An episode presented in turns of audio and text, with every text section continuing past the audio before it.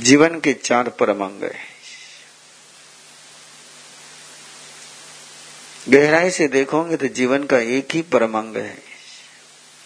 वो इंसानियत इंसानियत से ही श्रद्धा का जन्म होता है। सुनने की कला आती है। इंसानियत न हो तो हैवानियत का जन्म हो जाता है। और ये इंसानियत जो जीवन में आती है, या हैवानियत जीवन में आती है, ये आती रिश्तों के माध्यम से। कोई पशु हैवान नहीं बनता है ना, कोई पशु देवता भी नहीं बनता है। कि पशु में कोई रिश्ते का गणित नहीं है। कोई देवता देव रूप में जन्मा है तो देवता ही रहता है। वहाँ से कोई धर्मदूत का जन्म नहीं होता है। और इंसानियत का सारा सूत्र जुड़ा हुआ है। एक ही मंत्र के साथ, एक ही तंत्र के साथ, एक ही सूत्र के साथ। रिश्तों को जीना हो तो क्षमापना के ऑक्सीजन के बिना रिश्तों को जी नहीं सकते हैं। रिश्तों में यदि क्षमापना नहीं है तो रिश्ते नरक की यात्रा कराते हैं। और रिश्तों में यदि क्षमापना है तो रिश्ते भगवत्ता की यात्रा कराते हैं। ऐसे ही रिश्तों में उलझी हुई महावीर की कथा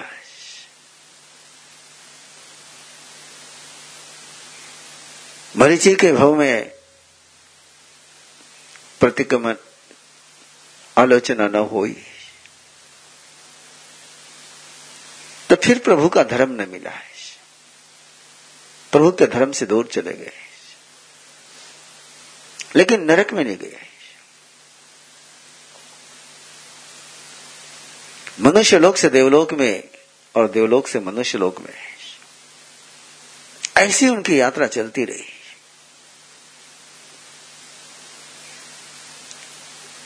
इंसान बनना, मनुष्य बनना है। और फिर बिना धर्म के तप संयम की यात्रा करना है। बिना धर्म के तप बिना धर्म श्रद्धा के संयम की साधना है। और उस साधना के कारण से पॉजिटिविटी के कारण से, पुण्य के कारण से देवलोक में। और देवलोक का आयुष्य पूर्ण करके फिर मनुष्य में। ऐसी यात्रा उनके तेरह जन्मों तक चलती रही।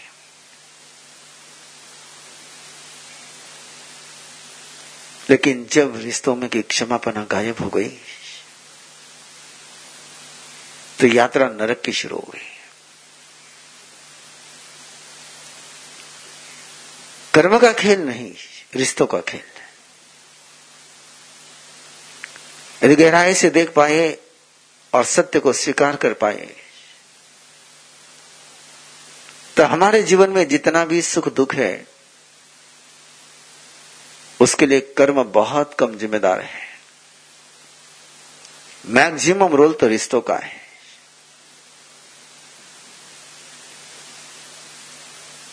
दुख के पलों में भी यदि स्नेही जनों की छाया मिल जाए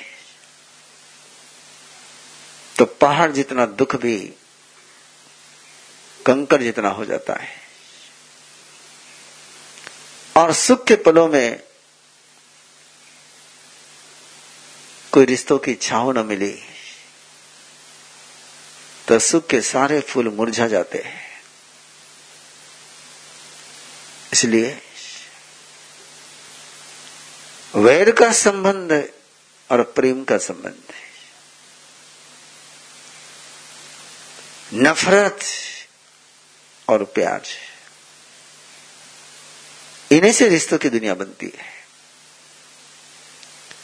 जिसमें प्यार के रिश्तों में श्रद्धा की यात्रा शुरू होती है। तो क्षमापना कृपा के शिखर पर पहुँचती है। और रिश्तों की गरिमा किसी में है, रिश्तों की गहराई किसी में है।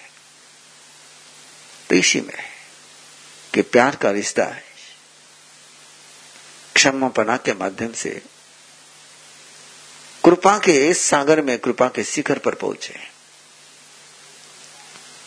रिलेशन डिवोशन का हो जाए। और इस सत्य को समझने के लिए, इस तथ्य को स्वीकार करने के लिए, आज प्रभु महावीर के उस जीवन की, उस पास्ट लाइफ की, उस पन्ने की चर्चा है, जिसको व्यथा का महापन्ना कह सकते आप एक नंदन वन के रेगिस्तान बनने की वो दुखांत कथा है। एक फूल के जन्म जन्म में चुभने वाले कांटे की कथा है।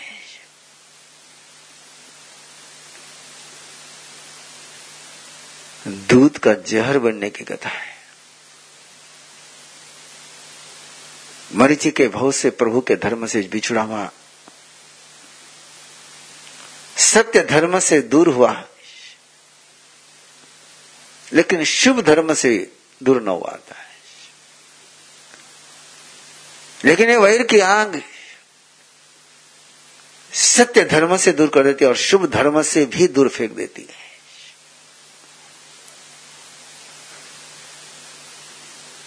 याद रखना है।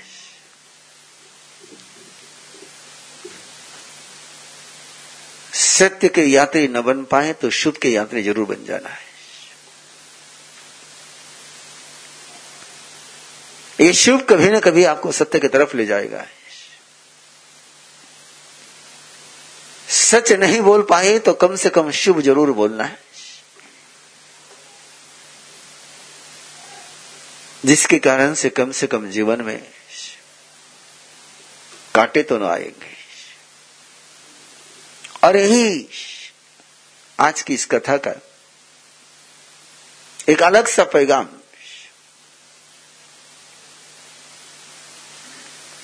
अपने जीवन को समझने के लिए। एक राज परिवार में जन्म होता है। राजा का नाम विश्वनंदी है। और राजा का छोटा भाई है। उसका नाम विशाख भूति है। तो छोटे भाई के बेटे के रूप में, परमात्मा प्रभु महावीर के जीवन की यात्रा शुरू होती है। और उन दो भाइयों में कितना प्रेम है कि दोनों भाइयों को जब संतति होती है तो संतति का नाम रखते समय दोनों भाइयों का कंबाइंड नाम रखते हैं। विशाख भूति ने अपने बेटे का नाम विश्वभूति रखा है।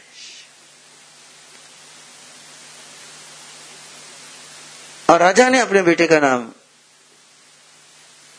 विशाख नंदी रखा है। राज परिवार की कहानी।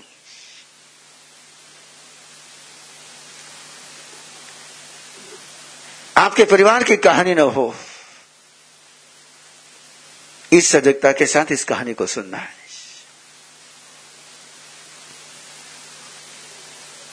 कैसे महाभारत का जन्म होता है? कैसे धर्म क्षेत्र कुरुक्षेत्र बनता है? और कुरुक्षेत्र कैसे एक वीर को, एक तेजस्वी पुरुष को, एक पराक्रमी व्यक्ति को जिसको गुरु की कृपा भी मिल गई, गुरु का सानिध्य भी मिल गया। है उसके बावजूद धर्म की शरण भी मिल गई। सत्य धर्म से परिचय भी हो गया। उसके बावजूद कैसे वो व्यक्ति नरक का यात्री बनता है? उसकी ये कहानी है। विश्वभूति। भगवान महावीर की चेतना का वो जन्म का नाम है। और राज परिवार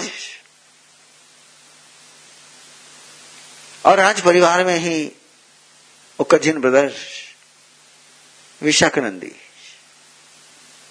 मराठी में जिसको आप कहते हैं सक्के भाव पक्के वैरी ऐसा जब होता है, तभी व्यक्ति नरक का यात्री बनता है। जहाँ सत्य होना चाहिए, वही जब वैर का जन्म होता है, तभी जीवन में नरक का जन्म होता है। सख्य मेरी सालोख्य का जन्म हो जाए। तो सख्य में से सिद्धत्व का जन्म होता है। विश्वभूति तेजस्वी है, ओजस्वी है। पराक्रम का उसका एक शोक है। वीरत्व का एक प्रतीक है। कई बार राजा के मन में आता है, काश मेरा भतीजा ही कहीं मेरा बेटा होता। तो मेरा राज्य सुरक्षित हो जाता है। और उसका कारण भी था कि विशाख नंदी जो राजा का बेटा था, उसमें ना वीरत्व था, न वीरत्व की कदर थी। वीर होना और वीरत्व की कदर होना, वीरता की कदर होना ये दोनों मिल जाए तो सोने में सुहागा है। और वीरत्व भी नहीं होना, और वीरत्व की कदर भी न होना है। पहले ही करेला और उसमें नीम चढ़ा करेला है। पहले ही बंदर और फिर शराब पी ली विशाखानंदी ऐसा ही था। न वीर था न वीर का प्रेमी था। उसे तो विरोध मज़ाक उड़ाने में मज़ा आती थी। जब भी विश्वभूति अपने वीरत्व को, शरीर को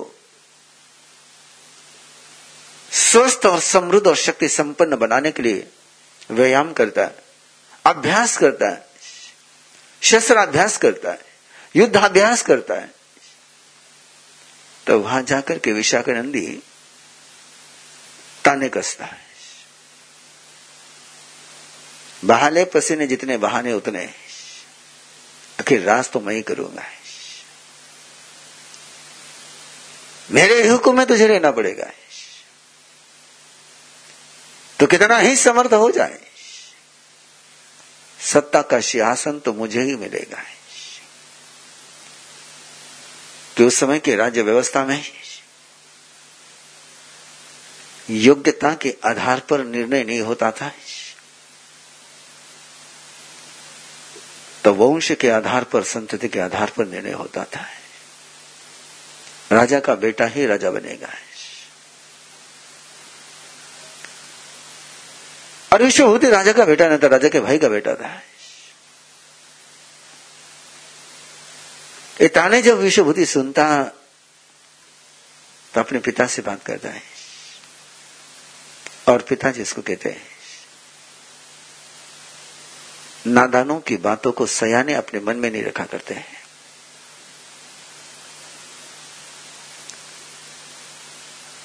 राजा से प्यार करता है ना? राज परिवार तेरे से प्यार करता है, सभी तुझसे चाहते हैं। एक विशाख नंदी तुझे नहीं चाहता है तो तू परेशान क्यों होता है? तो हमारे प्रेम की तरफ़ देखना है। हम तुझसे कितना प्यार करते हैं, इसकी तरफ़ तो ध्यान देना है। लेकिन जीवन का एक गणित भूल जाते हैं लोग। खीर बनाने के लिए दूध में कितना ही मसाला डालो, खीर बन जाएगी। लेकिन उसमें एक भी नमक की डली पड़ी तो खीर सारी फट जाएगी। और इस सच को लोग भूल जाते हैं। उस खीर में नमक न जाए, इसका ध्यान नहीं रखते हैं। इतना ही कहते कि ओके, हम है ना, वो नहीं तो कोई बात नहीं। लेकिन उसको तुम अपने घर से अलग भी तो नहीं कर सकते हैं। और वो नमक विश्वभूति को मिलने वाले सारे प्यार के खीर को आखिर में जहर बना करके ले गया है। खीर फट जाए तो जहर नहीं बनती लेकिन खीर में कोई छिपकली गिर जाए तो खीर फटती नहीं, लेकिन खीर जहर ज़रूर बन जाती है। और विशाख नंदी तो नमक नहीं। छिपकली का जहर है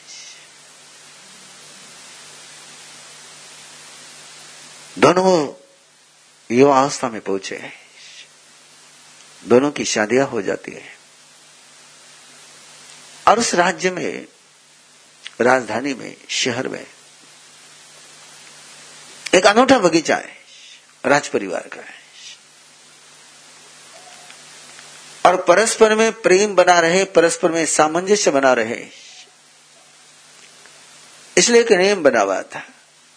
एक रीत बनी हुई थी। नियम बनते इसलिए कि परस्पर का सौहार्द भाव बना रहे। इसलिए प्रेम के साथ नियम होना बहुत ज़रूरी है। और इसलिए उस परिवार में एक नियम था कि राज परिवार का कोई कुटुंब कबीलाएँ भी उस बगीचे में है तो तब उस बगीचे में, राज उद्यान में, दूसरे परिवार का कोई व्यक्ति प्रवेश नहीं करता था ये रिस्पेक्ट था एक दूसरे का। एक समादर था। और ऐसे वो नियम चल रहा था। विश्वभूति एक बार अपने रानी परिवार के साथ उस राज उद्यान में। एंजॉय कर रहा है। सरोवर में जल क्रीड़ा चल रही है। बगीचे का आनंद लिया जा रहा है। राज परिवार है तो रानिया भी है, दासिया भी है। और एक दिन विशाख नंदी की एक दासी फूल चुनने के लिए रानियों का हार बनाने के लिए, फूल लाने के लिए उस बगीचे में गई और उसने देखा है विश्वभूति की दशा क्या मज़ा ले रही रानियाँ मज़ा ले तो दासी को परेशानी नहीं। लेकिन दासियों को परेशानी होती कि उसकी दासिया दूसरी की दासिया मज़ा ले रही और हम नहीं ले रहे। और उसके मन में एक ख्याल जो कई कई के दासी के मंथरा के मन में आया था। कि राम राजा बनेगा तो सारे राम के दासिया राज करेगी।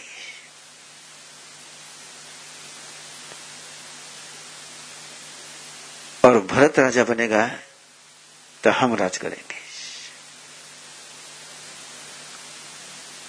दासिया जब सलाहकार बन जाती है तो राम को वनवास जाना ही पड़ता है। और वही हुआ, उस दासी के मन में एक ख्याल आया है कि आज इस उद्यान में विशाख नंदी होता है तो हम भी ये एंजॉय करते हैं, हम भी ये सुख लेते हैं। लेकिन यहाँ तो विश्वभूति है, इसलिए उसकी दासियाँ मज़ा कर रही है और मन में एक एक बार लालसा, बुरी लालसा जन्मी कि षड्यंत्र को जन्मते देर नहीं लगती है। और किसी समर्थक के मन में लालसा जन्मे तो पराक्रम का जन्म होता है। और किसी कायर के मन में लालसा जन्मे तो षड्यंत्र का जन्म होता है।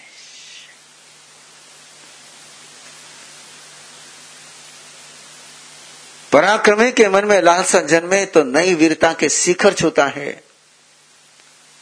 और कायर के मन में लालसा जन्मे तो पुरुषार्थ नहीं करता, पराक्रम नहीं करता है। वो तो जालसाजी और षड्यंत्र की तरफ़ बढ़ता है। बात को स्पष्ट करने के लिए कहूँ, श्रीमंत होने के लिए कोई टाटा का कैरेक्टर का स्वीकार करे तो श्रीमंत और समर्थ और वीर बनता है। और श्रीमंत होने के लिए कोई जाली करेंसी छपाने का रास्ता अपनाता है। तो समर्थ नहीं, वो कायर होता है। अब विशाखानंदी की दासी विशाखानंदी के कैरेक्टर की। और वहाँ से पहुँच करके विशाखानंदी के माँ के पास, महारानी के पास पहुँचती है। और महारानी से कहती है, राज्य में राज किसका है? बोले, क्यों राजा का है? बोले, राजा का राज्य है तो राजा का बेटा कहा है? राज्य का सुख कौन भोग रहा है?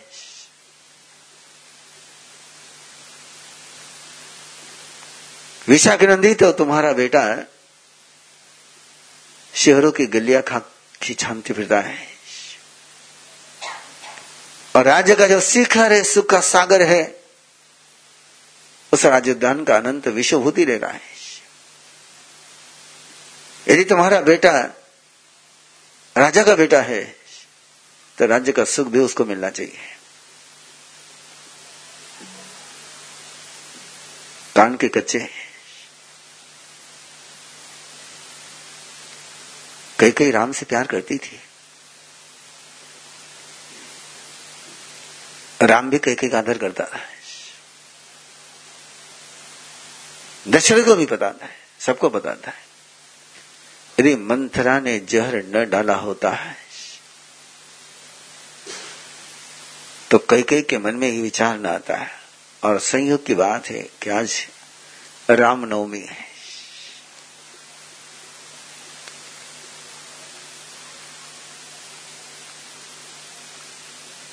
राम का जन्म है, मर्यादा का, पुरुषोत्तम का है। जिसने मर्यादा निभाने के लिए जो किया, उसकी कोई सीमा नहीं है। और इसलिए तो बंधु प्रेम शिखर पर पहुँच पाया। इसलिए मैंने कहा कि जिन रिश्तों में इंसानियत होती है वे रिश्ते भगवत्ता के शिखर पर पहुँचते हैं। और जिन रिश्तों में इंसानियत नहीं होती है, वे ज़िंदगी के रिश्ते हुए नरक के घाव बन जाते हैं। राजा माता के मन में, रानी के मन में एक जहर आ गया। और वो राज परिवार की परंपरा व्यवस्था चली आई है। वो केवल रामायण की नहीं थी, वो हर राज परिवार की थी। हर शालीन परिवार की व्यवस्था होनी चाहिए। कि घर में कोई डिस्टर्ब हो गया है, घर में कोई नाराज़ हो गया है, घर में किसको क्रोध की टीवी हो गई, गुस्सा हो गया, अंदर में आग भड़कने लग गई। तो उसके लिए एक जगह होनी चाहिए कि जहाँ जाकर के वो आइसोलेट होकर के बैठ जाए। जैसे आप कोरोना वायरस का चल रहा है कि आइसोलेशन में चला जाए। और पहले वो व्यवस्था थी, रामायण में आपने पढ़ा उसको कि कोप भवन होता था, कि जिसको गुस्सा आया, वो वहाँ जाकर के बैठ जाए तो उसकी वहाँ ट्रीटमेंट हो जाए। और उसी व्यवस्था में वो रानी भी उसको भवन में जाकर के बैठ गई। और आपको कोई मुझे डिटेल बताने की ज़रूरत नहीं है। कोप भवन की हॉटलाइन देती थी। राजा के पास मैसेज पहुँचे कि वो बाम है और उसको डिफ्यूज करना है। को भवन का मतलब इतना है कि बाम मिला है और उसका स्पोर्ट हो, उसके पहले इसको डिफ्यूज कर दो। और डिफ्यूज नहीं किया तो फिर स्पोर्ट है, होगा। और कई बार को भवन में बैठे हुए व्यक्ति का बाम डिफ्यूज किया जाता था। और कई बार डिफ्यूज होना असंभव हो जाता है। और राजा उसको भवन में पहुँचा है। और रानी का वो अवतार देखा है। सुबह तो रूप सुंदरी थी और अब कोप सुंदरी आप चाहे जितने मर्द बनकर के घूमो, लेकिन होम मिनिस्टर के कोप के सागर में पहुँच जाए। तो सारे शस्त्र खत्म है। छोड़ने पड़ते, आज भी छोड़ने पड़ते वहाँ भी राजा यदि राजा बनकर के रहता है। तो ना कई कई सफल होती न विशाख नंद की माँ सफल होती है। लेकिन एक ही जगह रहती है कि जहाँ कोई कानून, कोई तर्क, कोई धर्म, कोई मर्यादा नहीं चल पाती। राजा ने पूछा, क्या हुआ है? बोले, मेरे सवाल का जवाब दो। राज किसका है? बोले, राज किसका है? मैं राजा हो तो मेरा राज्य है। तुम राजा हो तो तुम्हारा बेटा अना जैसा क्यों घूम सकता है? राज्य का सारा सुख तुम्हारे बेटे को क्यों नहीं? बोले, क्या कमी है उसको? क्या दुख है उसको? क्या परेशानी है उसको? आज तक तो तुमने कभी बताया नहीं। कि विशाक्रंदी को कोई परेशानी है, कोई तकलीफ़ है, कोई पीड़ा है, कोई कमी है। जो चाहिए ले ले। कमी किस बात की? बोले, जो चाहिए ले ले। मिल जाएगा। बोले, इसमें क्या पूछने की बात है? राजा, मैं हूँ। और उसको जो चाहिए, वो मिल सकता है, मिलता है। कब नहीं मिला उसको? बोले, देख लो। फिर ज़ुबान से पलटोगे। बोले, इसमें ज़ुबान से पलटने की बात क्या आई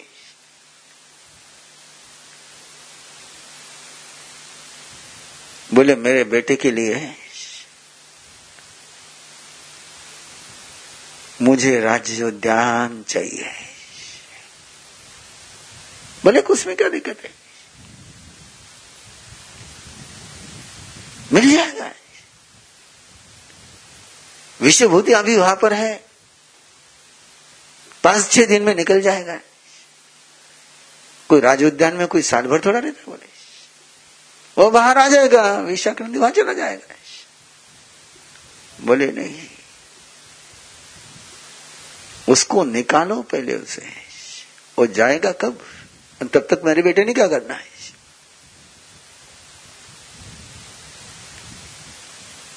राजा ने कहा, अरे, इसमें क्या बात है? कोई लंबी बात थोड़ी, कोई साल भर थोड़ा रहेगा, कोई उद्यान बगीचे में। कोई पिकनिक मनाने के लिए गया है तो मैक्सिमम से मैक्सिमम एक हफ़्ते की बात है, एक सप्ताह की बात है। एक सप्ताह के बाद विशाखा नहीं जा सकता, बोले, नहीं। आपने कहा है कि जो चाहिए मिलेगा, और मेरे बेटे के लिए मुझे राजोद्यान चाहिए। और यदि आज उसको राजोद्यान नहीं मिलता है तो कल उसको राज्य मिलने की गारंटी क्या है? तिल का ताड़ बनाने का सामर्थ्य तो होता है, लेकिन बिना तिल के ताड़ बनाने का सामर्थ्य किसी में होता है? इस नफरत के आग में, इस असूया में। पता था उसको कि इसके पहले भी ईशा ने कई बार वहाँ गया है, और भविष्य में भी जा सकता है। लेकिन एक बार एक कॉम्प्लेक्स तैयार हो गया ना। तो सुनने के कान और सोचने का दिमाग ठप हो जाता है। अभी के अभी चाहिए यानी चाहिए। कमाल है नहीं देने जैसी कोई बात नहीं, लेकिन समय की मोहलत, वो कोई समय की मोहलत नहीं मिलेगी। आज की आज मिलना चाहिए, जब तक मेरा बेटा राजोद्यान में नहीं पहुँचता, तब तक महात्मा गांधी जिंदाबाद, अनशन जारी है धरना जारी है कोप भवन में मैं छोड़ती नहीं हूँ। बेचारा राजा है, बेचारा हो गया बेचारा हो गया। दशरथ बेचारा हो गया। दशरथ की हालत तो वो हो गई थी कि दशरथ वापस राज दरबार में पहुँच ही नहीं पाया। वो तो वही उस समय और किसी राज में चला गया। लेकिन ये राजा कम से कम राज दरबार में लौट करके आया है। सिंहासन पर जाकर के बैठा है। मंत्री ने देखा है, गया तो राजा था, आया गुलाम है।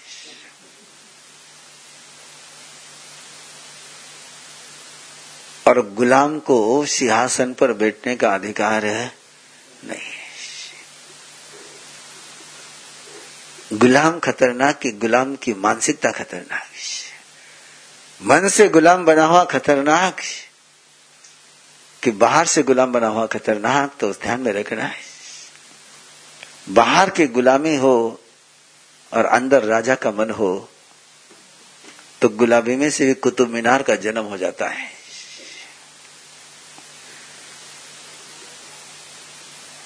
और मन की गुलामी हो तो फिर किसका जन्म होता है? मंत्री ने देखा ये तो गुलाम बेटा है। और मंत्री ने कहा कि राजा क्या प्रॉब्लम है? समस्या क्या है? नहीं नहीं नहीं, नहीं कुछ नहीं कुछ नहीं। बोले कुछ नहीं। ये चेहरा तो पूरा समस्या ग्रस्त अभाव ग्रस्त का लग रहा है। और ये अभाव ग्रस्त का चेहरा लेकर के तुम सिंहासन पर बैठोगे तो न्याय नहीं कर पाओगे। शासन का संचालन नहीं कर पाओगे। मुझे तो इस कहते कहते भी मनमोहन सिंह का चेहरा याद आता है।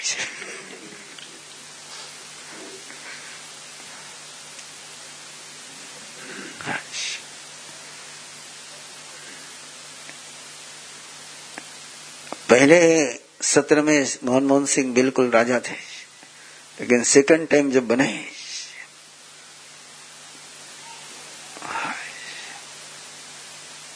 यही होता है। सत्ता के शिखर पर बैठने वाले ने राजा ही रहना चाहिए। गुलाम नहीं होना चाहिए। और अगला भी वाक्य है, राजा जहाँ बैठता है वही सिंहासन होता है।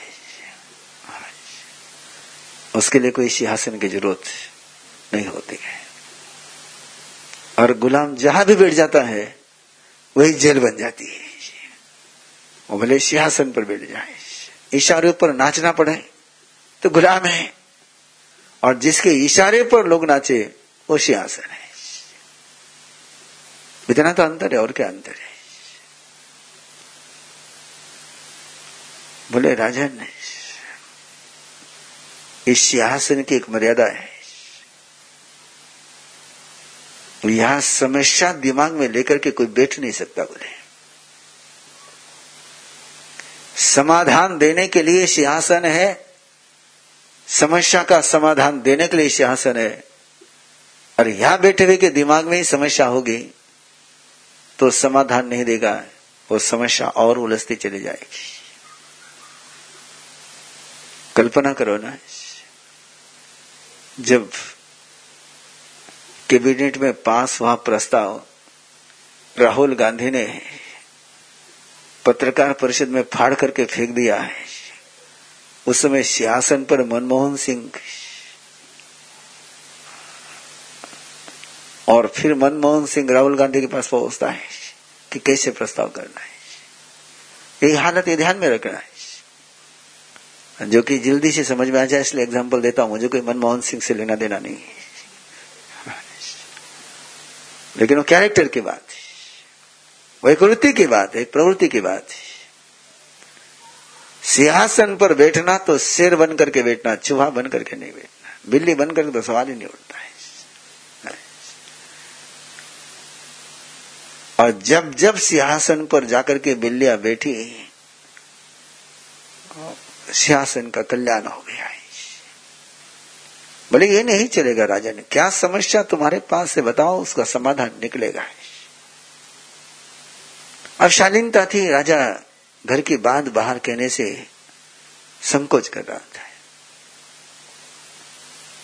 कुछ दर्द ऐसे होते हैं जिसके ट्रीटमेंट भी नहीं कर पाते हैं और बयान भी नहीं कर पाते हैं। और उसी कैची में जब आदमी फंस जाता है तो नरक में जाने की ज़रूरत नहीं, नरक का दुख भोगने के लिए। और जहाँ रहो वही नरक शुरू हो जाता है। मंत्री ने कहा कि राजन मंत्रणा कक्ष में चलो, यहाँ नहीं बैठ सकते। और आपको बोलना पड़ेगा, समस्या क्या है? घर का भेद जिस दिन तुमने बाहर बता दिया,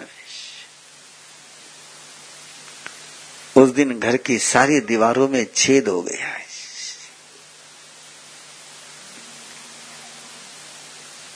इसलिए परमात्मा ने श्रावक के दूसरे अनुरोध में कहा था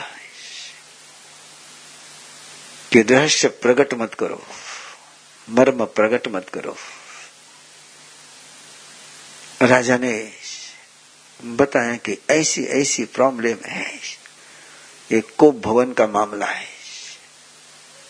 बोले, ओके, हो गया समाधान। बोले, कैसे? विश्वभूति को उद्यान से बाहर निकलने के लिए कह नहीं सकते आप। बोले राजन कहेंगे नहीं, लेकिन वो निकल जाएगा बोले, कैसे? बोले, वो ज़िम्मेदारी मेरी।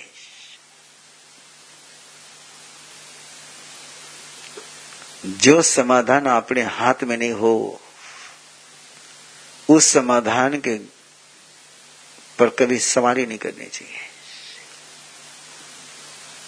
जिस घोड़े की लगाम अपने हाथ में नहीं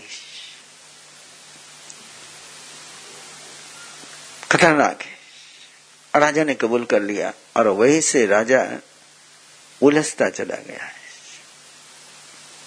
उस समय भी राजा कह देता कि नहीं, ये मेरा घर का मामला है, मैं मेरे घर में सुलझाऊँगा। इसमें तुझे पढ़ने की ज़रूरत है? नहीं है। और मैं आपको याद दिलाऊ, यदि भाइयों की लड़ाई में शकुनी शामिल नहीं होता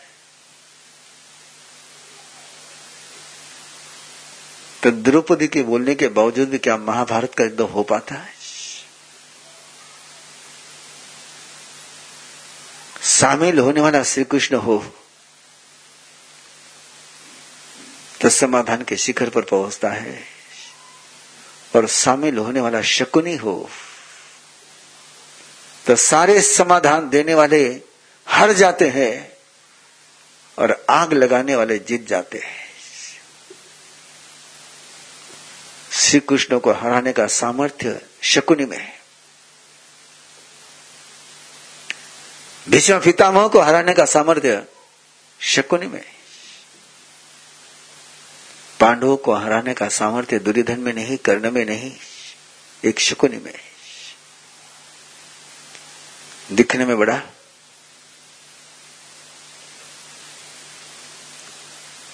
क्योंकि षड्यंत्र का सामर्थ्य बहुत भयानक होता है। कभी ज़िंदगी में शकुनी बनना मत। और शकुनी को कभी सलाहकार बनाना मत।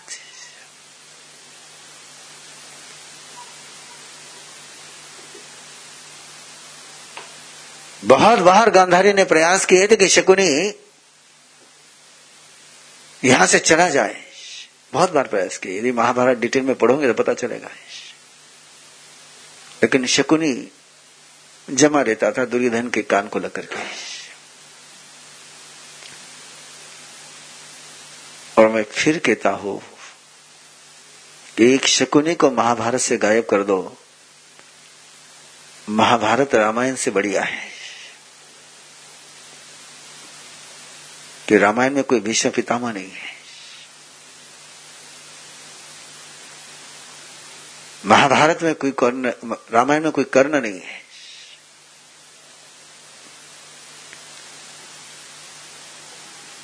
एक शकुने के कारण से महाभारत का सारा चरित्र चेंज हो गया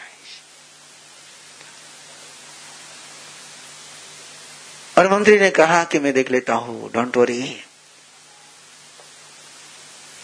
षड्यंत्र बहुत फास्ट होते हैं। और षड्यंत्री का दिमाग इतना फास्ट चलता है, कारस्तानी दिमाग। वेरी फास्ट वेरी फास्ट और एक कारस्तानियों का दिमाग के अच्छे रास्ते पर फास्ट हो जाए। मज़ा आ जाए। ओसामा बिन लादेन की वो कला कई महात्मा गांधी की फिलॉसफी में लागू हो जाती है। तो दुनिया का नक्शा क्या होता है?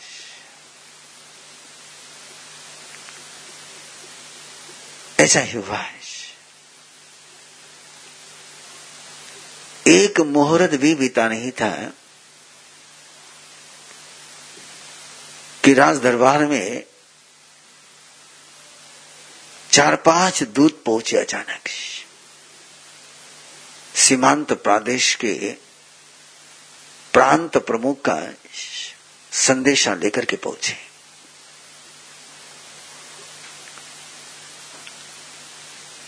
कि सीमांत के राजा ने, राजाओं ने, सरदारों ने बगावत कर दी है।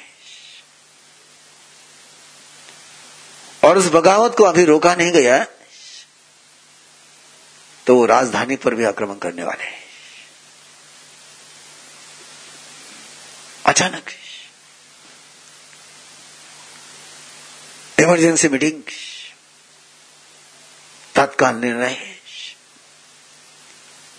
युद्ध भेरी बज गई। और युद्ध भेरी बजते ही उसकी आवाज़ राज उद्यान में पहुँच गई। और युद्ध भेरी की आवाज़ सुनने के बाद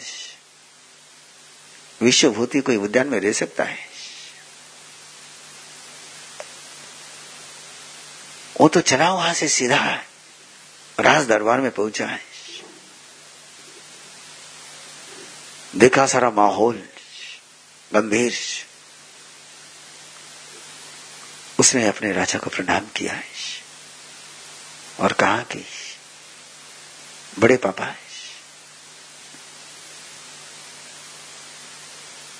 कहा कि युद्ध की तैयारी अचानक युद्ध की बात कैसे आई?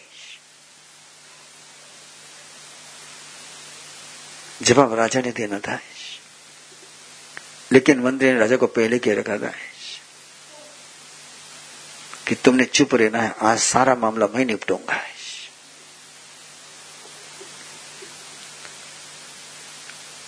राजा भी गुलाम बन गया था तो फिर हाथ में कुछ नहीं रहा भागडोर छूट गई। और मंत्री ने जवाब दिया। तुम्हें क्या लेना देना युद्ध से?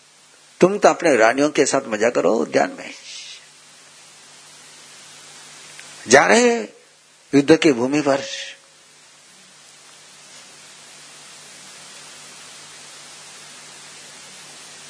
विश्वभूति ने उस मंत्री की तरफ़ देखा है। और एक वाक्य बोला, नहीं, जब तक मैं ज़िंदा हूँ, मेरे रहते हुए आप नहीं जाएँगे दुबो में पर मेरे रहते हुए आपको युद्ध लड़ना पड़े। तो इससे बढ़कर के मेरे लिए शर्म की बात क्या होगी? वीर पुरुषों की कुछ कमियाँ होती है। वो बहकाव में बहुत जल्दी आ जाते हैं। कोई भी बात उनको बहुत सीधी लग जाती है। उनके सारे निर्णय आवेश में होते हैं। कई वीर पुरुष में इसे आवेश निकल जाए तो मामला कुछ और हो जाए। लेकिन मुश्किल तो यह है, वीर, वीरत्व और आवेश का संबंध चूली दामन जैसा है। वो आवेश में आता है, इसलिए वीर है। राजा कुछ बोले, उसके पहले मंत्री ने बोला, पहले अपने रानी को पूछ के आ जाए।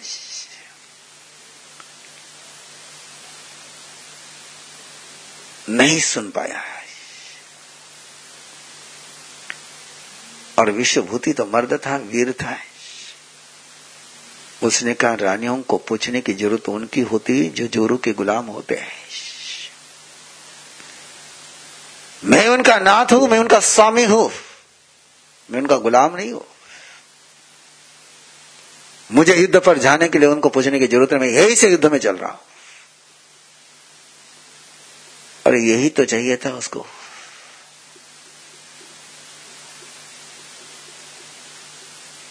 और आवेश में बोला आज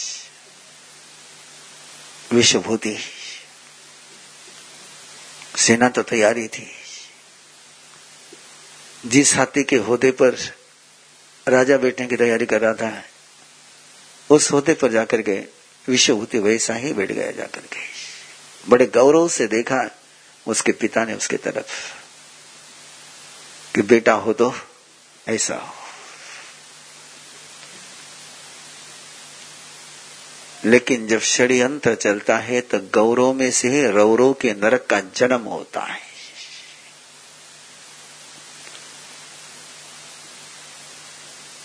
और वही हुआ। जैसे ही युद्ध की सेना आगे बढ़ी। अभी तो शहर से बाहर निकलना था। लेकिन विशाख नदी तैयार था विशाख नदी की दासियाँ तैयार थी, रानियाँ तैयार थी। इंतज़ार केवल एक बात का था कि विश्वभूति उद्यान के बाहर हो जाए। और विश्वभूति वहाँ नहीं है तो किसी रानी को वहाँ रहने का राइट नहीं, किसी दासी को वहाँ रहने का राइट नहीं, अधिकार नहीं है। सारा अधिकार किसी के पीछे था तो विश्वभूति के पीछे था। और जैसे विशाख नदी को पता चलता है कि विश्वभूति निकल गया है विशाख नंदी पूरे दलबल के साथ तैयार था। पहुँचा उद्यान के दरवाजे पर। सुरक्षा प्रहरी को कहा, दरवाज़ा खोल। बोले, विश्वभूति। बोले, विश्वभूति तक चला गया। बोले, उसका परिवार? बोले, परिवार तो आपका क्या रहा? बोले, निकाल उस परिवार के सारे सदस्यों को बाहर। विश्वभूति है तो उनको अधिकार है, विश्वभूति नहीं तो उनको अधिकार नहीं है। और रानियों को पता ही नहीं। पता ही नहीं उनको कि विश्वभूति युद्ध की भूमि पर पहुँच रहा है। ओछे लोग ओछे से ही पेश आते हैं। सम्मान के साथ यदि उनको निकलने का मौका दे दे। तो बात कुछ और बनती है। लेकिन विशाखानंदी स्वयं ओछा है। उसकी रानियाँ उसी की रानियाँ है। अंदासिया भी उसी रंग में रंगी हुई और उसी के चक्कर में रानियों के साथ वो अव्यवहार हुआ। बड़े अवहेलना तिरस्कार के उस चक्कर में उलझ करके रानियों को बाहर निकलना पड़ा है। एक तरफ़ तो पता नहीं कि कहा गया विश्वभूति और वहाँ से अपमान है और जब पहुँची अपने राज निवास पर, तब पता चला है कि ना तो युद्ध भूमि पर चले गए। बोले तो किसके पास? और सारी रानियों ने तय कर लिया हमें बिना पूछे गया है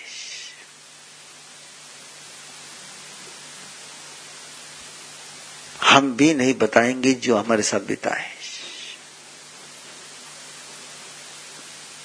और बदला लेके रहेंगे। और ये आप सभी को पता है, बाहर से कोई अपने साथ जदती हो जाए तो अपन झेल जाते हैं।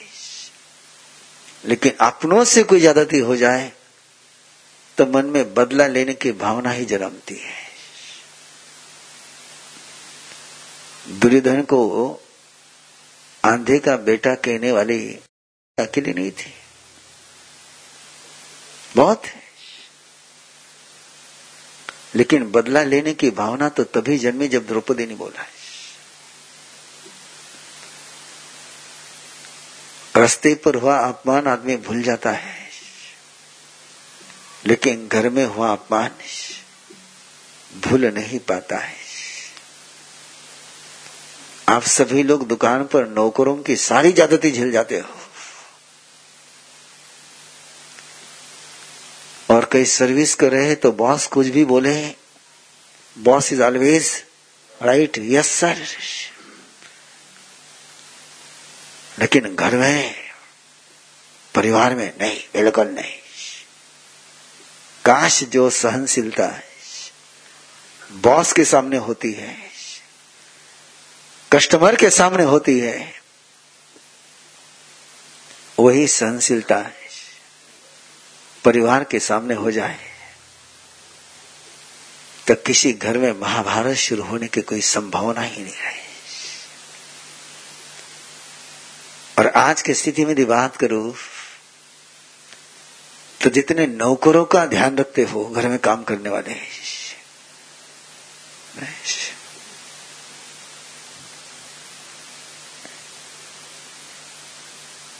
उतना भी ध्यान तुमने घर वालों का रख लिया ना। तो घर में सरकार आपकी है। जितना इंतज़ार नौकर के आने का करते हैं उतना परिवार के सदस्य का इंतज़ार कौन करता है परिवार में? नौकर नहीं आया तो कभी आ रहे क्यों नहीं आयो कब आई रहा और देर से भी आ जाए तो मैं तो धर्म सभा में कई बार हाथ ऊपर कराता हूँ कि बताओ, नौकर देर से आया, घर में काम करने वाली देर से आई है, उस पर कौन कौन सास गुस्सा कर सकती है? किसी की हिम्मत?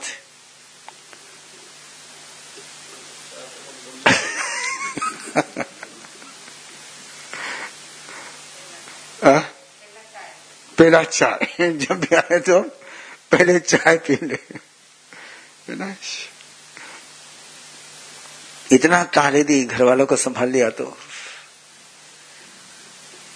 यही हुआ। है विश्वभूति चल पड़ा है रानियों ने तय किया है कि बदला लेकर के रहेंगे और एक बार दुर्गा के बदला लेने पर उतर करके आ जाए तो सारे शिव जी धरे के धरे रह जाते हैं। वहाँ किसी का कुछ नहीं चलता है। विश्व आगे बढ़ता है। जैसे जैसे आगे बढ़ता है, वैसे समाचार आगे पहुँच जाते हैं कि भाई, विश्वभूति आ रहा है। पूरी दैल बल के साथ आ रहा है। और विश्वभूति के नाम का एक दबदबा था। सामने के सरदार को, सामंत को लगा, ये विश्वभूति इतनी सेना लेकर किस लिए आ रहा है? तो उन्होंने वहाँ से अपने वृद्ध मंत्री को दूध बना करके भेजा। बोले, क्या कारण है? आने का जरा पता तो चले। अवृद्ध मंत्री विश्वभूति के पास पहुँच जाए। बोले, क्या है? ये सैन्य अभियान किस लिए है? बोले, किस लिए? बोले, तेरा सामंत बगावत कर रहा है, विद्रोह कर रहा है मेरे पिता के बगावत? और मेरा स्वामी, मेरी सामंत बगावत? बोले किसने कहा और विश्वभूति को पता ही नहीं किसने कहा है।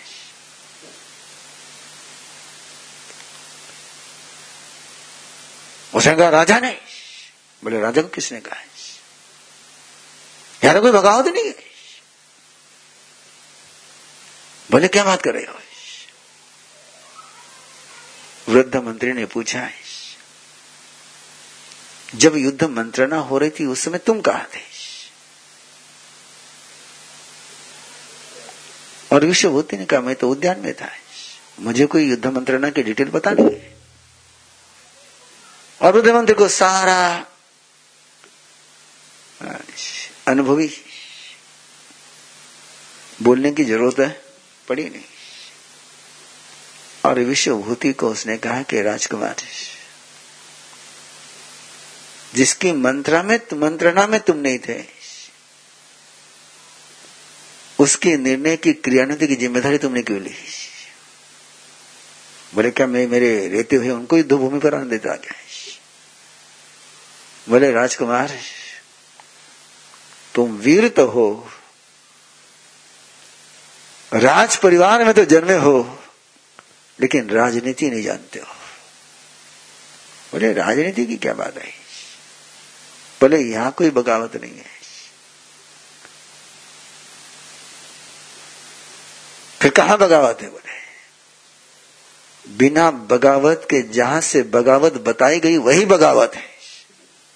वो भाषा ही विश्वभूति के समझ में नहीं आई। बोले, क्या मतलब? बोले, यहाँ कोई बगावत नहीं है। बगावत कहीं है तो तुम्हारे राज दरबार में तेरे साथ बगावत है बोले। तेरे साथ षड्यंत्र है बोले। बोले, मेरे साथ षड्यंत्र कौन किसने? क्यों? मेरे साथ कोई षड्यंत्र नहीं कर सकता बोले। बोले विश्वभूति दुश्मन तो तेरे साथ षड्यंत्र नहीं कर सकता है। ये हमको भी पता है। तेरे पर सामने से तो हमला कर नहीं सकते हमें भी बताया बोले इसलिए तेरे अपनों ने ही तेरे साथ षड्यंत्र किया है। बोले, कौन? बोले, सुनोगे? बोले, किसने? बोले, राजा ने। बोले, हो नहीं सकता ये। मेरे तात मेरे साथ कभी षड्यंत्र नहीं कर सकता। वो तो अपने सगे बेटे से भी ज़्यादा प्यार मुझे करते हैं। बोले, विश्वभूति तुझे राजनीति की गलिया पता नहीं है। या तो षड्यंत्र उन्होंने किया या उनके कंधे पर बंदूक रखकर और किसी ने किया है। लेकिन षड्यंत्र वहीं पर है, बगावत वहीं पर है। यहाँ कोई बगावत नहीं है। बोले, सच में? बोले, तुम एक बार दौरा कर लो ना, युद्ध यही सेना यही रख दो। आपका राजधानी में स्वागत है बोले। मेरे राज्य में आपका स्वागत है। स्वागत के लिए सारे सामंत बोले, सीमा पर खड़े हैं। तुम्हारा युद्ध अभियान होने के बावजूद भी हमारे किसी सामंत ने, सीमांत के किसी सामंत ने तुम्हारे साथ युद्ध की तैयारी नहीं करी, तुमको पता चल जाएगा। और विश्वभूति ने अपने कुछ गुप्तचरों को भेजा और जानकारी ली। बोले, सच है। युद्ध की कोई तैयारी नहीं है। और थोड़ा सा आए ही तो थोड़ा जंगल घूम घाम कर गए। वापस लौटा विश्वभूति उद्यान नगरी में। नगरी में लौटा तो राज दरबार में पहुँचा। राज दरबार में पहुंचकर के राजा को प्रणाम किया। और राजा से कहा कि राजन, वहाँ कोई बगावत नहीं है, वहाँ कोई विद्रोह नहीं है। शायद अपनी जो गुप्तचर व्यवस्था है, गुप्तचर यंत्रणा है, उसमें कुछ तो भी गड़बड़ है। उसको ठीक करना ज़रूरी है। मंत्री वही खड़ा है। बोले, तू मंत्रणा परिषद का सदस्य नहीं है। तू सलाहकार परिषद का सदस्य नहीं है।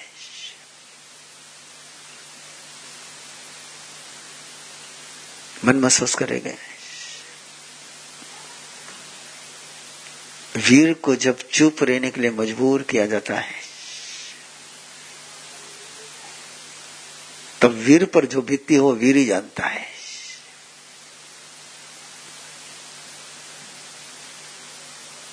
मन में तो आया था विश्वभूति के। कि मंत्री को जवाब दे दो। लेकिन एक कुलीनता थी, एक शालीनता थी। कि जवाब अपने स्तर पर ही दिया जाता था। अपने से निम्न स्तर वालों के साथ बात है नहीं करते थे। विश्वभूति ने यही सोचा कि पिता ने नहीं बोला तो मैं इसके मुँह को काय को लगू? अपने रानीवास में पहुँचे और सारे रानियों ने तय कर रखा था।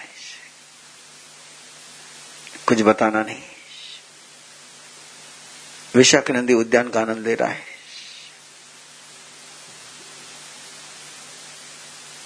कायर डरपोक षड्यंत्र का सूत्रधार। उसको भी खबर तो मिल चुकी है। कि विश्वभूति आया है। और मज़ा आ गई वो नहीं था तब तक मज़ा कम आ रही थी। अब उसको पता चलेगा ना कि मैं उद्यान में हूँ और उसको उद्यान नहीं मिलेगा। अब तो मैं यहाँ पर हूँ। चिड़ाने में मज़ा थोड़ी ज़्यादा ही आवे। उचकाने का रहता नहीं। कायरों को मज़ा किसी में आती? इसी में आती। और उधर रानियों ने तय किया था कि साजन को कुछ बताएँगे नहीं। मैं हमेशा एक वाक्य ज़रूर बोलता हूँ। अपनों से पर्दा करोगे तो अपने दुश्मन बन जाएँगे। रिश्तों में से ट्रांसफरेंसी समाप्त तो हो गई तो षड्यंत्र का जन्म हो गया है। इसलिए मैं घर की प्राइवेसी के बहुत खिलाफ हूँ। घर में प्राइवेसी नहीं होनी चाहिए ट्रांसपेरेंसी होनी चाहिए। रिश्तों में ट्रांसपेरेंसी होनी चाहिए। बात कहो, नहीं कहो, लेकिन जिस रिश्ते में ट्रांसपेरेंसी नहीं होता है, होती है उसको जीने के पहले ही छोड़ देने में मज़ा होती है। रानियों ने ट्रांसपेरेंसी नहीं रखी। और दो दिन के बाद विश्वभूति से कहा, लंबा प्रवास करके आए, चलो राज उद्यान में इंजॉय करे। और विश्वभूति को पता ही नहीं कि विशाख नंदी राज उद्यान में क्योंकि कभी विशाख नंदी राज उद्यान में आता ही नहीं था। उसका तो कोई राज उद्यान से लेना देना ही नहीं था। इसलिए विश्वभूति को कभी लगा ही नहीं कि मैं नहीं हो तो विशाख नंदी वहाँ पहुंचेगा। चलो। और रानी परिवार के साथ राज उद्यान के पास पहुँचा है। और उद्यान पाल, जिसको आप वॉचमैन कहते हो। वो दरवाज़ा नहीं खोल रहा है। वो गेट नहीं ओपन कर रहा है। विश्वभूति ने कहा है, गेट खोल। गेट क्यों नहीं खोल रहा? मैं आया हूँ दिख नहीं रहा क्या तुझे? और उस ध्यानपाल ने कहा, राजकुमार, मैं गेट नहीं खोल सकता। बोले, क्यों? बोले, विशाख नंदी अपने रानी परिवार के साथ उद्यान में है। ओ ओ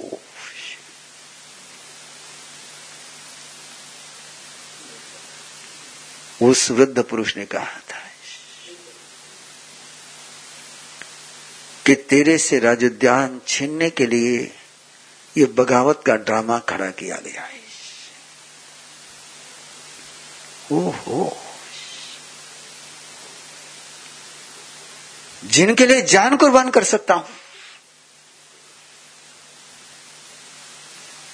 मेरे से राज उद्यान लेने के लिए षड्यंत्र की ज़रूरत क्या थी? मुझे कह देते हैं।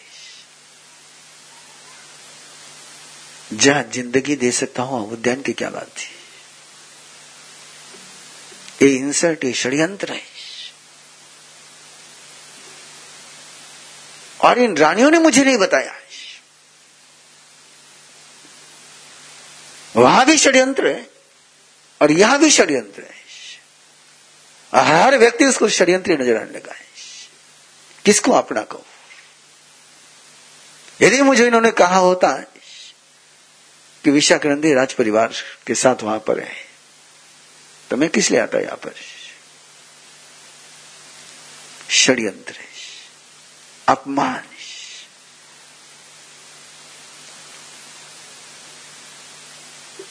इतने पूरे परिवार के सामने अपमान और उधर विशाख नंदी, उसको पता चल गया है।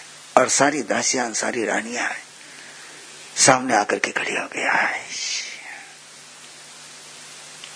चिड़ा रही है। और आग में विश्वभूति अश्व से नीचे उतरा है। गेट के बाहर एक कविट का पेड़ था। गेट के पास ही। वो आक्रोश, वो आवेश, वो पीड़ा, वो दर्द है। अपनों से ठगे जाने का दर्द है। सबसे ज़्यादा दर्द कोई होता है तो अपनों के द्वारा ठगे जाने का है। पाँव उठाता है। और ज़ोर से अपनी एक लात उस कविट के पेट के तने पर मारता है। पूरा कविट का पेट। सारे कविट पेड़ के नीचे गिर गए।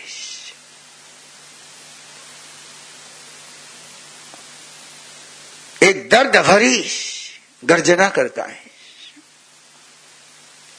जैसे ये कविट नीचे गिरे हैं, चाहो तो तुम्हारे सबके सिर ऐसे ज़मीन पर गिरा सकता हूँ। विशाख नंद की तरफ़ देखकर बोलता है, लेकिन नहीं।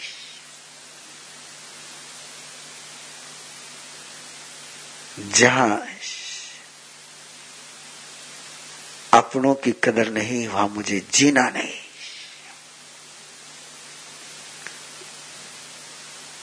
सपने मेरे टूट चुके हैं।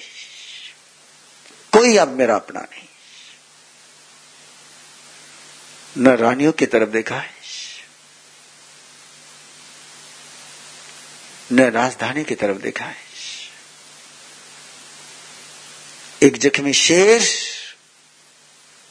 नंगे पाँव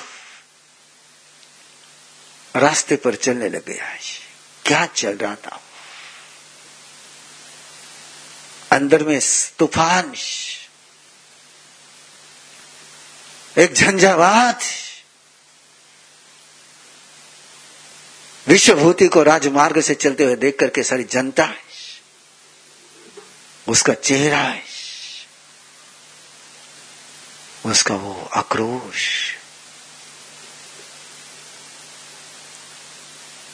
पूरी प्रजा में भय विशाखा नंदी ने वो रूप देखा, दुम दबा करके भाग गया, और है क्या? है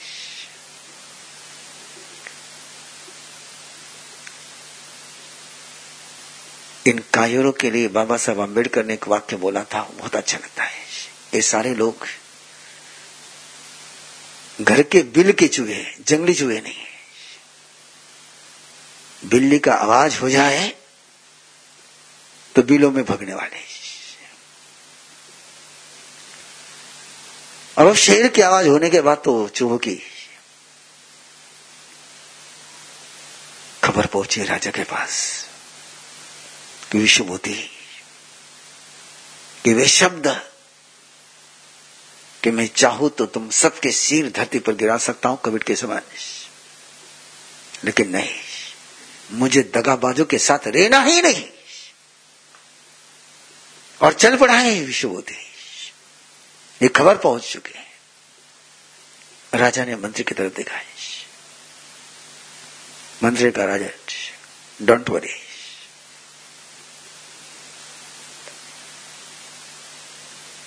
आक्रोश है। उतर जाएगा। उतर जाएगा।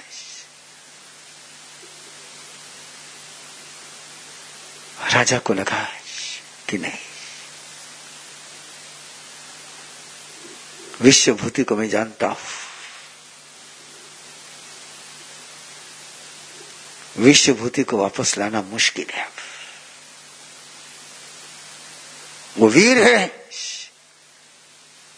और मैंने किस नादान के लिए वीर को खो दिया है।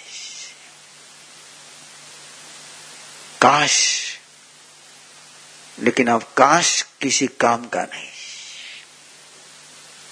आफ्टर टीयर्स रिश्तों के जख्म को भरने के लिए कभी समर्थ नहीं होते।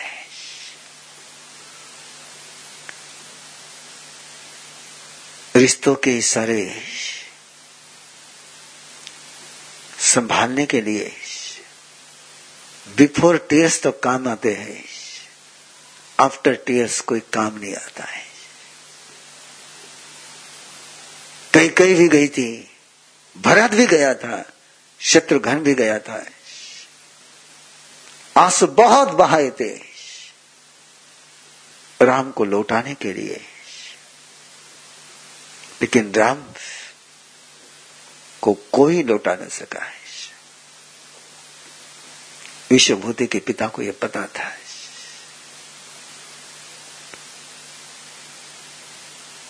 नहीं लौटा पाएँगे। गुप्तचर पीछे दौड़ रहे हैं। कहा जाता है? कहा जाता है? और विश्वभूति तो चल पड़ा है। अंदर का सारा नंदनवन रेगिस्तान बन चुका है। जीने की कोई ललक, जीने की कोई तड़फ मन में नहीं है। एक सवाल अंदर में कौंद रहा है। ज्वालामुखी जैसा है। मैंने क्या किया? मेरे साथ क्यों?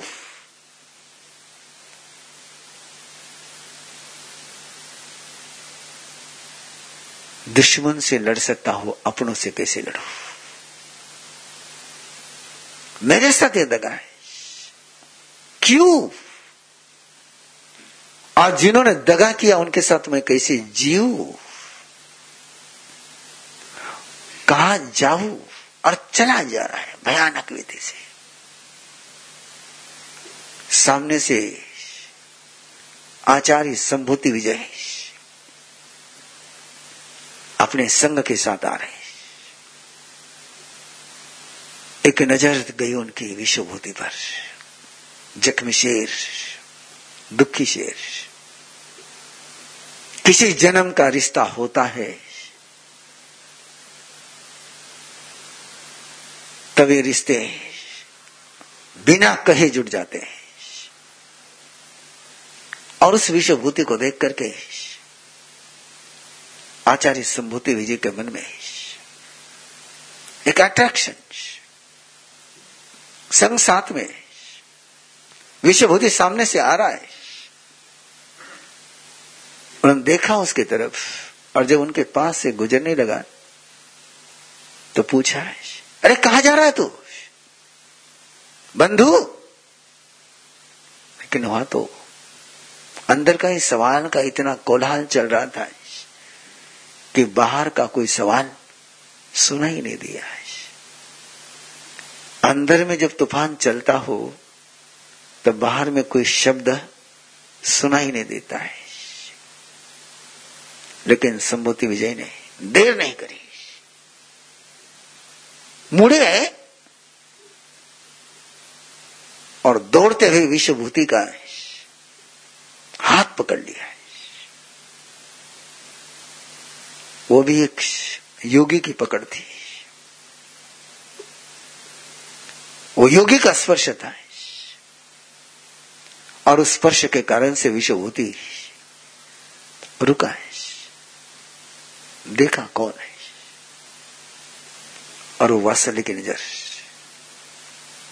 और कृपा बरसाते हुए नज़र शेर की आँखों से भिड़ने वाला विश्वभूति अपने पल के नीचे झुका गया है नहीं। और पूछा, संभूति विजय नहीं कहा जा रहे हो? बोले, पता नहीं।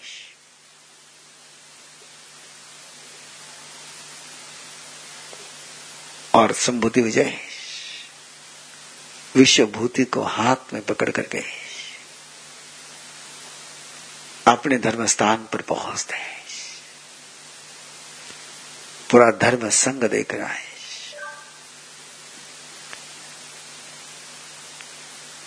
नगरी के नागरिकों ने चैन की सांस ली। संभूति विजय को विश्वभूति को लेकर आते हुए देखकर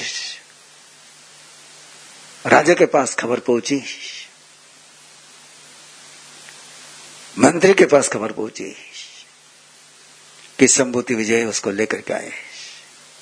और मंत्री ने कहा, राजा, को कि राजन मैं कहता था ना, ये पहले का तूफ़ान है यह भी उतर जाएगा। आ गया वापस। कि विश्वभूति ने दीक्षा ली। और दीक्षा की खबर मिली तो परिवार लाने के लिए गया और परिवार ने कहा है कि चलो। मंत्री ने कहा कि किसको पूछकर दीक्षा दी? गुरु ने जवाब दिया कि जिसका कोई होता है उसको पूछकर दीक्षा दीजिए जिसका कोई नहीं होता उसको किसको पूछे? बोले इतना सारा परिवार उसका अनाथ कैसे? बोले जाकर के पूछे उसका कौन है? और कौन जाकर के पूछे? विश्वमूर्ति को। और विशाख नदी उसमें आगे बढ़ता है, है? बगीचे चाहिए तुझे? चल चल चल चल, बगीचा ले ले बगीचा नहीं मिला तू ये दीक्षा नहीं ली एक बगीचा नहीं मिला इसलिए। ऊँचे लोग अपने ही तराजू में ऊंचों को तोलते हैं। भविष्य बुद्धि कुछ नहीं बोलता है। राजा की तो हिम्मत ही नहीं हुई सामने जाने की। और विश्वभूति का दीक्षा होने के बाद जब रात को सोता है, सुबह उठता है और गुरु पूछते हैं कि रात को नींद आई बराबर? और विश्वभूति ने कहा, विशाख नंदी ने बहुत परेशान किया है। बोले, वो कहा वो तो चला गया था ना? नहीं, बोले, नींद में आ गया है। बोले, तूने उसको आने क्यों दिया है? बोले, वो आ गया है। और एक बार विशाख नदी याद आ जाए तो फिर नींद आ सकती है।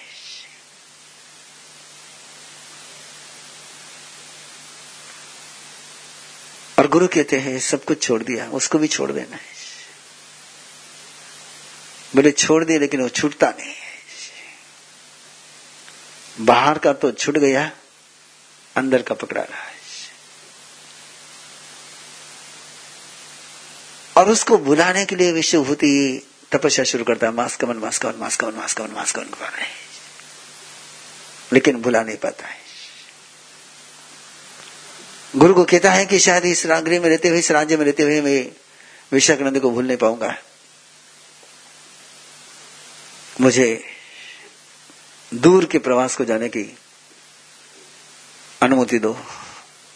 और गुरु ने कहा, वो विशा के नंदी बाहर में है कि अंदर में है? और तू कहाँ से भाग रहा है?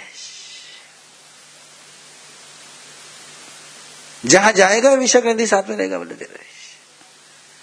छूट सकता तो यहाँ छूट सकता है, और यहाँ नहीं छूटा तो कहीं नहीं छूट सकता है।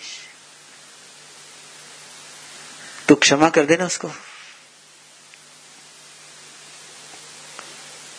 सबको क्षमा करिए ना। भूल जाना उसको। बोले गुरु जी जितना भूलने का प्रयास करता हूँ। एक एक वाक्य उसके ऐसे याद आते गुरु,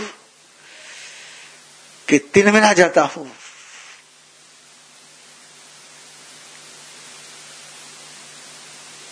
तपस्या काम नहीं आई। गुरु के वचन काम में नहीं आए। और गुरु ने कहा, देख, तेरी इच्छा है तो जा, बाकी ये कोई रास्ता नहीं समाधान का। अंदर के दुश्मन को जितना हो तो क्षमा का ही शस्त्र लगता है। तो ये पलायन का शस्त्र अपना रहा है। और जितना तू भागेगा उतने ही तेज़ी से वो तेरे पीछे आएगा। इसमें जागने की ज़रूरत है और तू भाग रहा है। चल पड़ा दूर चला गया है और राज्य छोड़ करके ठेठ मथुरा पहुँच गया। लेकिन गुरु जब बोलते हैं, गुरु ही है। गुरु ने कहा था कि जितना भागेगा, उतना तेज़ी से तेरे पीछे दौड़ के आएगा। और वही हुआ। है ये मथुरा पहुँचे। मास खमन के पारने के लिए चले। और उसी दिन उस मथुरा में स्वयंवर था राजकन्या का। और उस स्वयंवर के लिए विशाख नंदी भी अपने पूरे परिवार के साथ पहुँच जाओ आता है।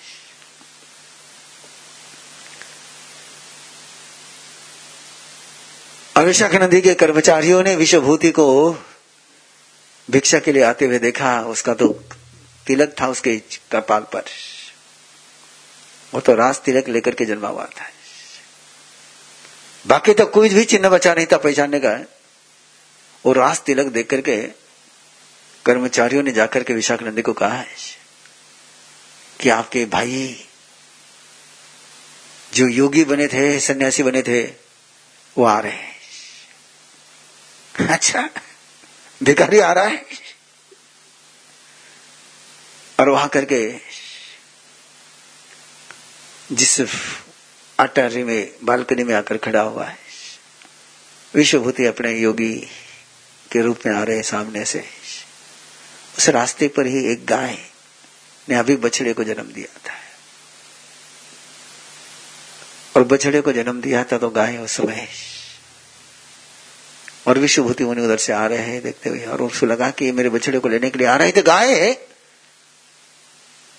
विश्वभूति से अपने बछड़े को बचाने के लिए उछली और विश्वभूति को गाय का धक्का लग करके नीचे गिरे।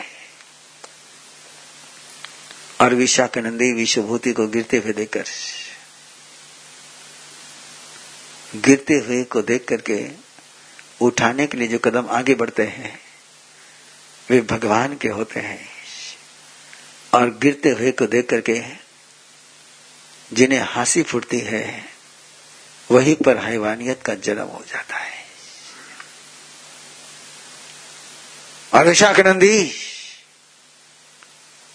और वहाँ से अट्टहास करता है। हा। अरे कहा गया? तेरा वो बल जो कविट के पेड़ को तोड़ता था, वो कहा गया तेरा बल ओहो। यहाँ भी पहुँच गया है। तेरे से बचने के लिए यहाँ पर आया है। लगता है कि तेरी मौत मेरे ही हाथों से लिखी है। मेरा बल देखना है तुझे। मेरा सामर्थ्य देखना है तुझे।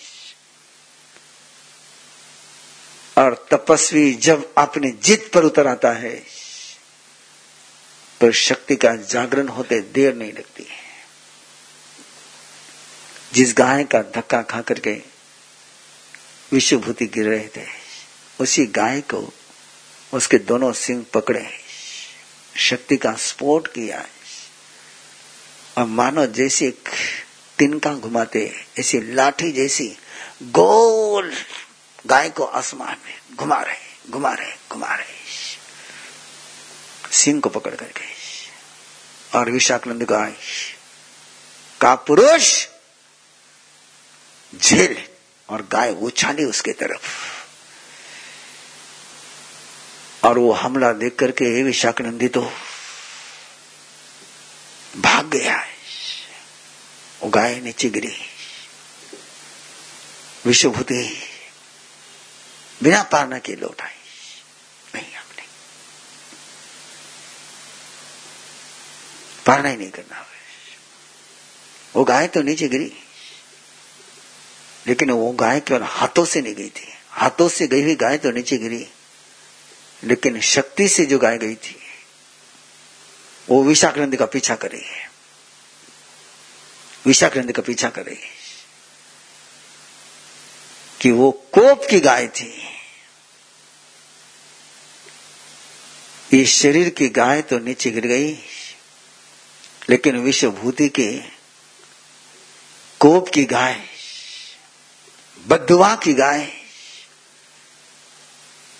विशाग्रंथी कमरे में गया, लेकिन गाय गाय, बचाओ बचाओ बचाओ, गाय आ रही है। दरवाजे बंद किया तो गाय अंदर कौन बचाएगा उसे? कहानी बहुत लंबी है। इसलिए कल देखेंगे। और विशाखानंद की नींद गायब। खुली आँख से भी गाय दिखती, बंद आँख से भी गाय दिखती। बचाओ बचाओ बचाओ। गाय छूटती नहीं, वो दिखती। है उधर विश्वभूति गई अपनी जगह पर। संलेखना पचकने और संलेखना के पचकान लेने के साथ एक संकल्प किया है। मेरे तब का मेरे संयम की, मेरी साधना का कोई सामर्थ्य है। इसका कोई परिणाम है। तो अगले जन्म में मैं तेरी मौत बन करके जन्मूँगा। जिसने मुक्ति दूत बनने के लिए साधना शुरू करी। उसको यमदूत बनने का संकल्प लेना पड़ा है।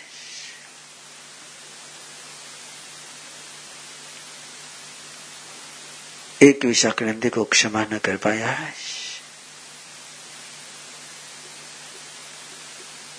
तो मुक्ति दूत यमदूत बनने के सपने देखने लग गया है। और यही से त्रिपुष्ट वासुदेव का अगला जन्म शुरू होता है। विशाखनंदी। भयभीत बहुत तांत्रिक आए, बहुत मांत्रिक आए, बहुत आए, लेकिन कोई उससे छुटकारा नहीं दिला सका। एक संयमी पहुँचा और उसने कहा है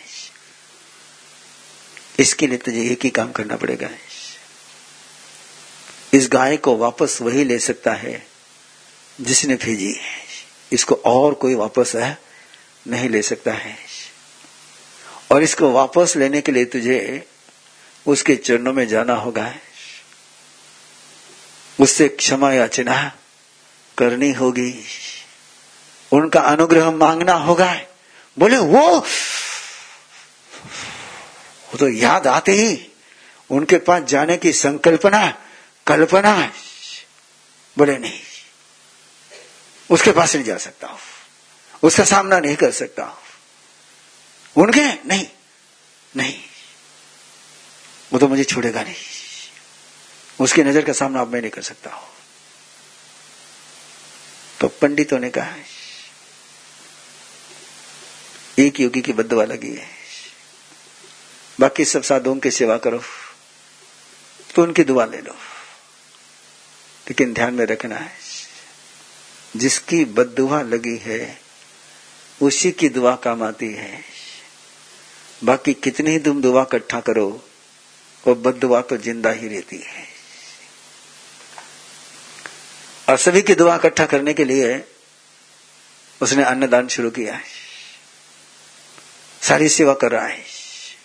बहुत सेवा कर रहा है, बहुत सेवा कर रहा है। सब सुर गया है। लेकिन मन में भय कहीं वो नहीं आ जाए कहीं वो नहीं आ जाए कहीं वो नहीं आ जाए। और उसी मृत्यु के भय में उसका भी आयुष्य पूरा हो जाता है। और अगले जन्म का वो इस युग का पहला रावण अश्वग्रीव बनता है।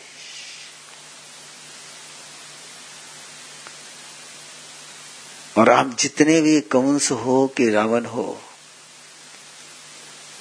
जिस भी भाषा में आप समझ सकते हो, इनको हम देखोगे इनके मन में एक भय रहता हमेशा। मुझे मुझे किसके हाथों से मौत आएगी? रावण के मन में वही डर, कंस के मन में भी वही डर।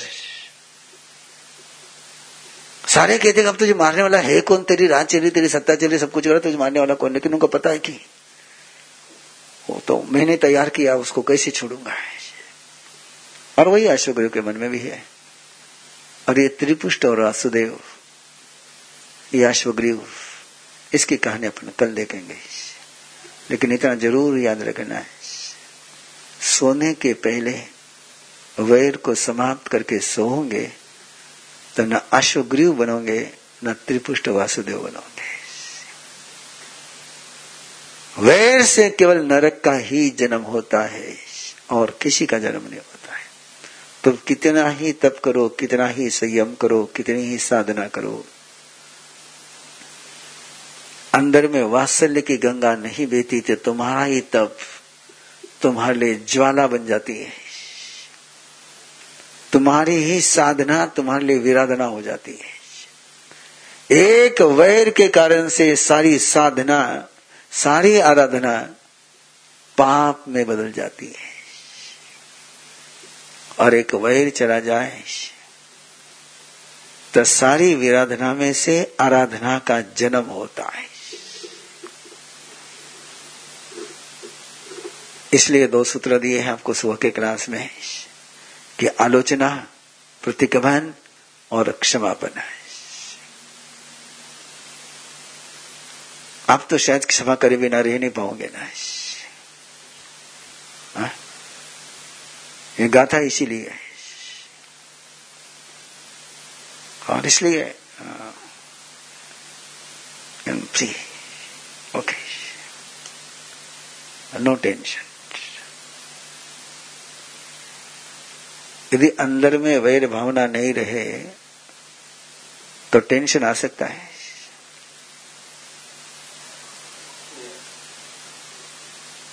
और अंदर में दोस्ती की भावना नहीं है तो टेंशन के अलावा कुछ रह सकता है। हा? दुश्मन तो कब आएगा पता नहीं, लेकिन दुश्मन ट्वेंटी फोर आवर्स रहती है।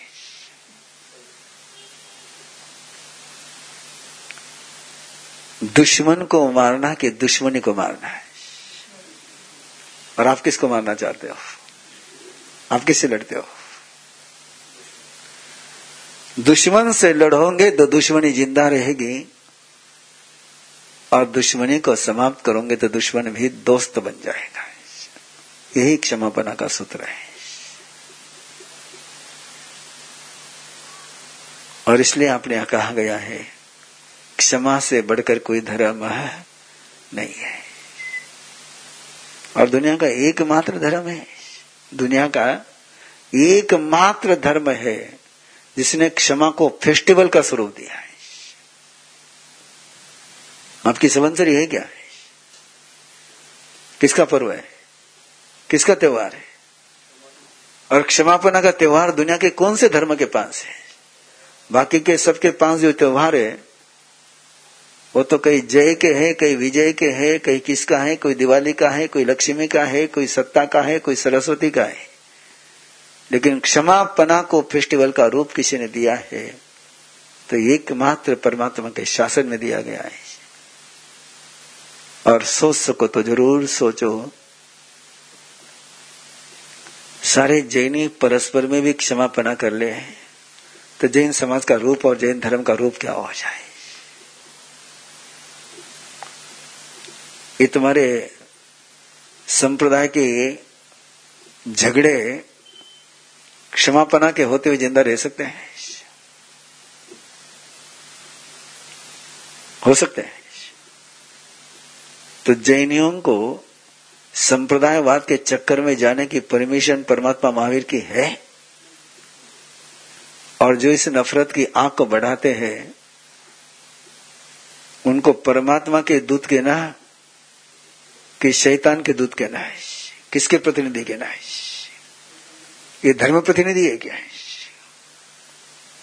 जो तुम्हारे मन में किसी संत के विषय में, किसी साधु के विषय में, किसी धर्म गुरु के विषय में, किसी के विषय में तुम्हारे मन में अविश्वास, संशय, नफरत की आग जलाए,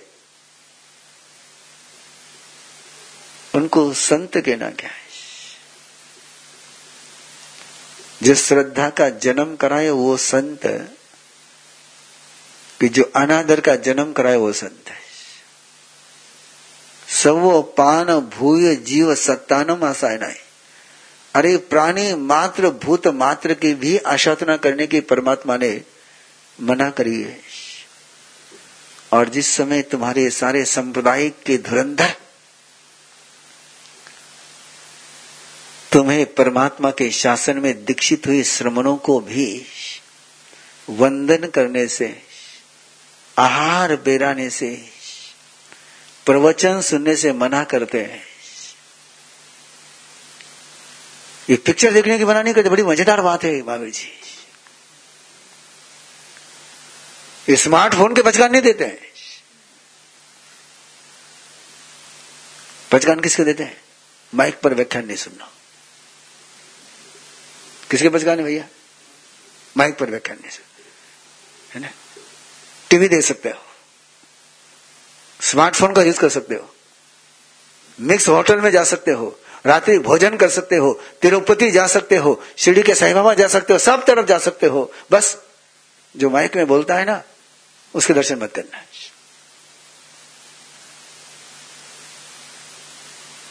इनको क्या कहना है? किसके? धर्म के। महावीर के। किसके दुश्मन? ये महावीर के दुश्मन है। ये महावीर के धर्म के दुश्मन है।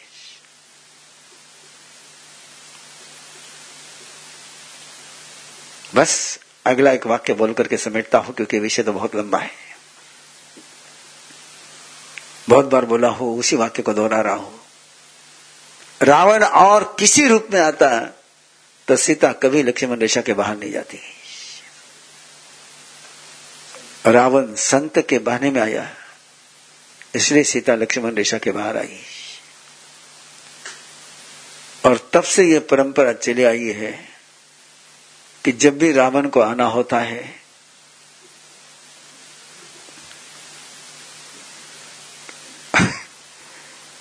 ऑनलाइन भी वाक्य पूरा कर सकते हो। किसके बारे में आता है?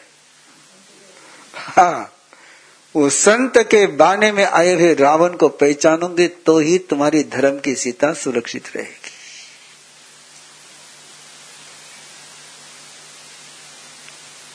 और कोई नहीं सुरक्षित रह सकता है। आज जो भी देश में, दुनिया में कहीं पर भी वायलेंस चल रहा है, आतंकवाद चल रहा है। वो राजनेताओं की देन है या ये धर्म के नाम पर, धर्म का बाना पहन करके सबसे डेंजर टेररिस्टिज्म कहाँ पर है? सत्ता के नाम पर या धर्म के नाम पर? तो ये जितने भी तुम्हारे संप्रदायवादी है ना, इनको मैं सबको टेररिस्ट ही कहता हूँ।